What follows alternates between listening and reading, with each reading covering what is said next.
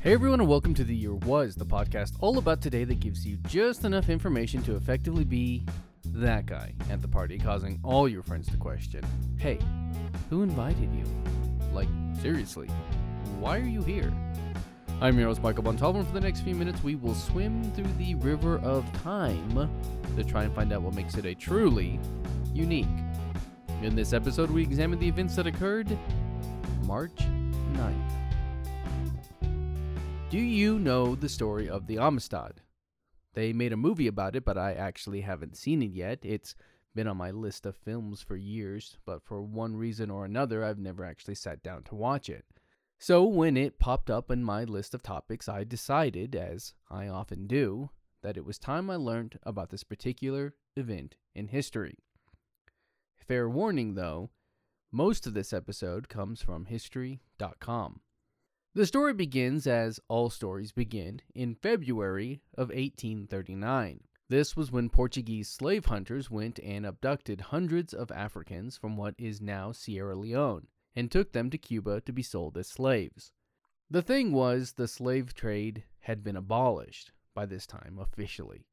The United States, Britain, and Spain had all abolished the importation of slaves, but it still managed to happen. So, who was buying? Well, it was the same type of people that were buying before rich plantation owners. 53 captives were sold and were then placed on the Amistad by Pedro Montes and Jose Ruiz to be taken to their plantation in Cuba. Of the 53, 49 were men, 4 were children, and 3 were girls. So now that they were on the boat and to another part of Cuba against their will, one man knew he had to do something.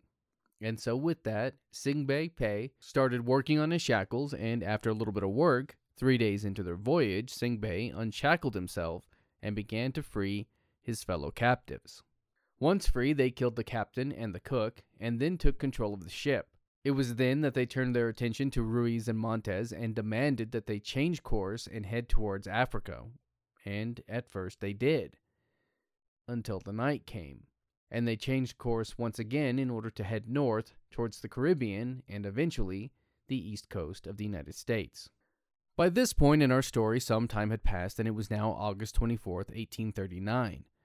The Amistad was off the coast of Long Island when it was finally captured by the U.S. brig Washington. Once the ship was taken in, Ruiz and Montes were set free, and the African captives were arrested and imprisoned for murder and piracy. Surprisingly, the criminal charges were dropped fairly quickly. What kept them in prison, however, was their legal status and the property claims of the officers on board the Washington, the Spanish government, and Ruiz and Montes. Then President Martin Van Buren wanted to send them back to Cuba, but not everyone in the country felt the same way, particularly in the north. And so a few of them got together and raised money in order to pay for the best defense that they could buy. The arguments made at the trial were who were the rightful owners of the captives of the Amistad. It was a different time. The Washington's commander was Lieutenant Thomas Gedney, who sought salvage rights as compensation under maritime law.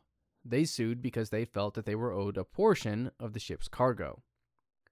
Ruiz and Montes sued because they stated the Africans were their private property and not part of the salvage sale of the ship.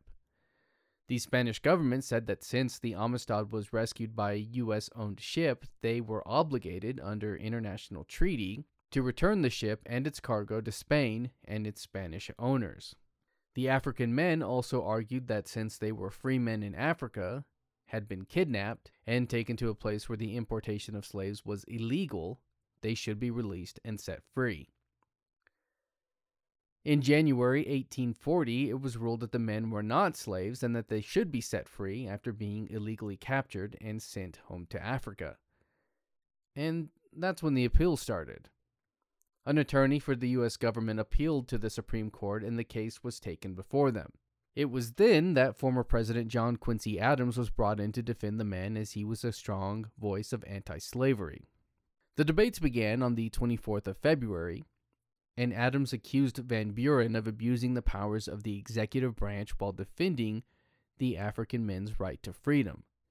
Adams' main point in the case was the Declaration of Independence, saying, The moment you come to the Declaration of Independence, that every man has a right to life and liberty, an inalienable right, this case is decided. I ask nothing more in behalf of these unfortunate men than this declaration. So, what was the deal with Martin Van Buren? I hear you asking me. Well, if he sent the men back to Spain, he was interfering with the judicial process and the separation of powers. But if he let the judicial process take place, then the courts might free the men, which would anger the pro slavery South and lose him votes he needed for an upcoming election. You have to remember that while the importation of slaves was illegal, it was not illegal to have slaves. And so Van Buren had to walk his political tightrope. Ultimately, and fortunately, he let the trial happen and the men were found to be free in the first trial. With Adams arguing in the second, the year was 1841, and on this day, March 9th, after two years, the African men held captives as slaves aboard the Spanish ship the Amistad were deemed free in a 7 to 1 vote by the Supreme Court. In the trial, the Supreme Court understood that the United States had obligations to Spain under the treaty, but that it never could have intended to take away the equal rights of the Africans. They also rejected the idea that the U.S. brought forward, saying that the African men violated the laws of the prohibition of the slave trade. Amazingly, the argument was this since they commanded a slave ship into U.S. waters, they violated these laws. The Supreme Court came back and said that they could not possibly intend to import themselves into the United States as slaves or for sale as slaves.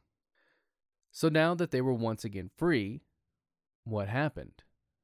Well, they were free to return home, but were given no real means to do so, as in no ship, no tickets on a ship, no compensation for their time in prison, and no reparations. In November of 1841, abolitionists again raised money to send the men home, only this time they had fewer numbers to deal with. Only 35 of the original 53 had survived the whole ordeal. These survivors were put aboard a ship to be taken home. That's going to do it for us today. If you like this podcast and want to hear more, give us a rate and a review. That helps me out and helps steer this in a direction that is hopefully good for all. If you're watching this on YouTube, you can find the Year Was audio version on your podcast app of choice. You can find me on social media and at YouTube at the Apple Cider Club. And as always, I want to thank the Tim Kreitz Band for our musical theme. And thank you for listening. we'll see you next time.